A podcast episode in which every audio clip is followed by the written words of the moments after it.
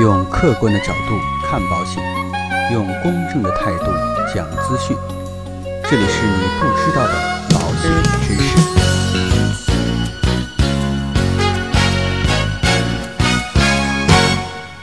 好，各位亲爱的朋友们，大家好。最近呢，有一部电影在朋友圈啊被刷了屏，那就是《我不是药神》这部电影。我不知道大家看过没有？这个电影非常火热，所以呢，今天啊，我也是专门到电影院去看了一遍。看完之后，感慨还是很多的。那这部电影呢，是由文牧野执导，宁浩、徐峥共同监制，由徐峥主演的一部喜剧片。虽然说是一部喜剧，很多人是在笑中带泪的过程看完整部电影的。我不是药神呢，这个电影是根据实际的故事改编，并且很具有现实的意义。上映以来啊，备受好评，并且现在在豆瓣呢这类的影评的 APP 当中，评分已经高达九点五分，这是绝大多数电影所达不到的这样的一个评价，也是非常难得的一部国产影片。那其实关于这部电影的剧情呢，并不复杂，它讲述的就是一个比较落魄的中年男人程勇啊，当然是徐峥扮演的，他正处于人生的窘境之中，并且呢。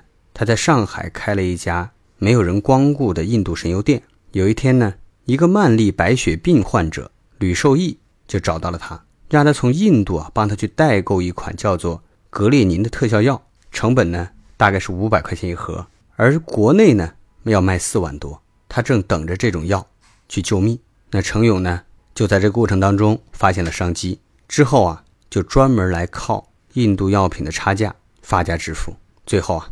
被绳之以法。那当然呢，电影里边啊有三个关键点和今天的主题有关，我们一起来说一说。第一个呢叫做慢粒白血病，这个全称啊叫做慢粒性细胞白血病，那是一种血液恶性肿瘤，病因还没有明确，一般呢是认为它与基因密切相关。那这种疾病呢进展相对来讲比较缓慢，早期呢病人是没有任何症状的，与急性的白血病相比啊。疾病严重程度相对来讲比较轻，但是呢，一旦进入进展和急变期，往往危及生命。那治疗方法呢，就是要长期服用格列卫来控制病情。这个病呢，生存率比较高，可以达到二十年或者三十年以上。那第二个呢，我们来看看这个药，正式的药名呢，应该叫做格列卫。电影里边呢，把这个药名就改成了格列宁。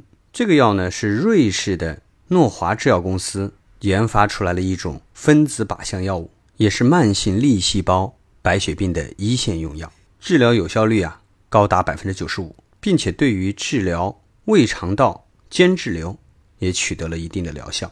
由于这个药效比较明确，有效率比较高，可以毫不夸张地说啊，是慢粒白血病的救命药，挽救了很多患者的性命。但是呢，这个药啊也有很大的缺点，就是非常的贵。有多贵呢？一颗药啊，比一克黄金还要贵。在中国呢，格列卫啊，一个月的服用费用大概是两点三万元。尽管诺华制药公司和中华慈善总会制定了买赠的优惠措施，目前呢，很多省份也把这个药纳入了社保的报销范围。但是啊，一年仍然需要三万左右的费用。如果长期算下来的话，对于大多数的患者来说，仍然是一个很大的负担。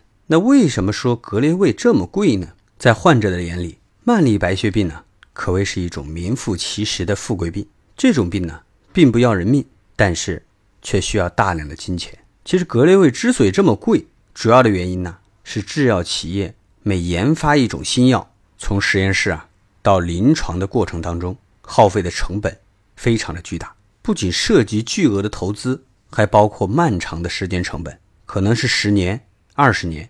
甚至更长的时间，而其实让药企啊非常害怕的是，有可能研发几十年的结果，最后却是失败的。一旦宣告失败啊，之前投入的所有的资金、人力、时间，基本上是白费。即便是说这种药研发成功啊，获批上市，这种特效药的需求跟感冒药啊、普通慢性病的药啊，它的需求量没有那么大。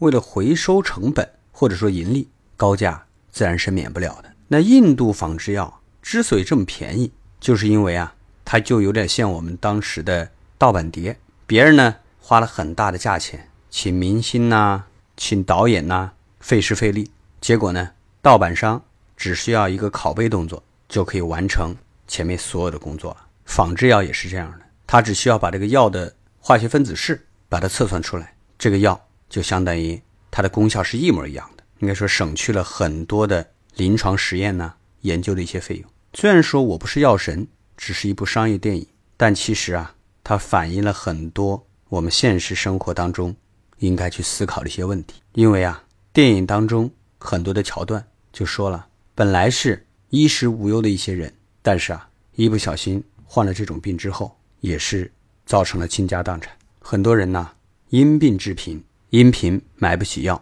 仅靠社保和医保很难维持下去。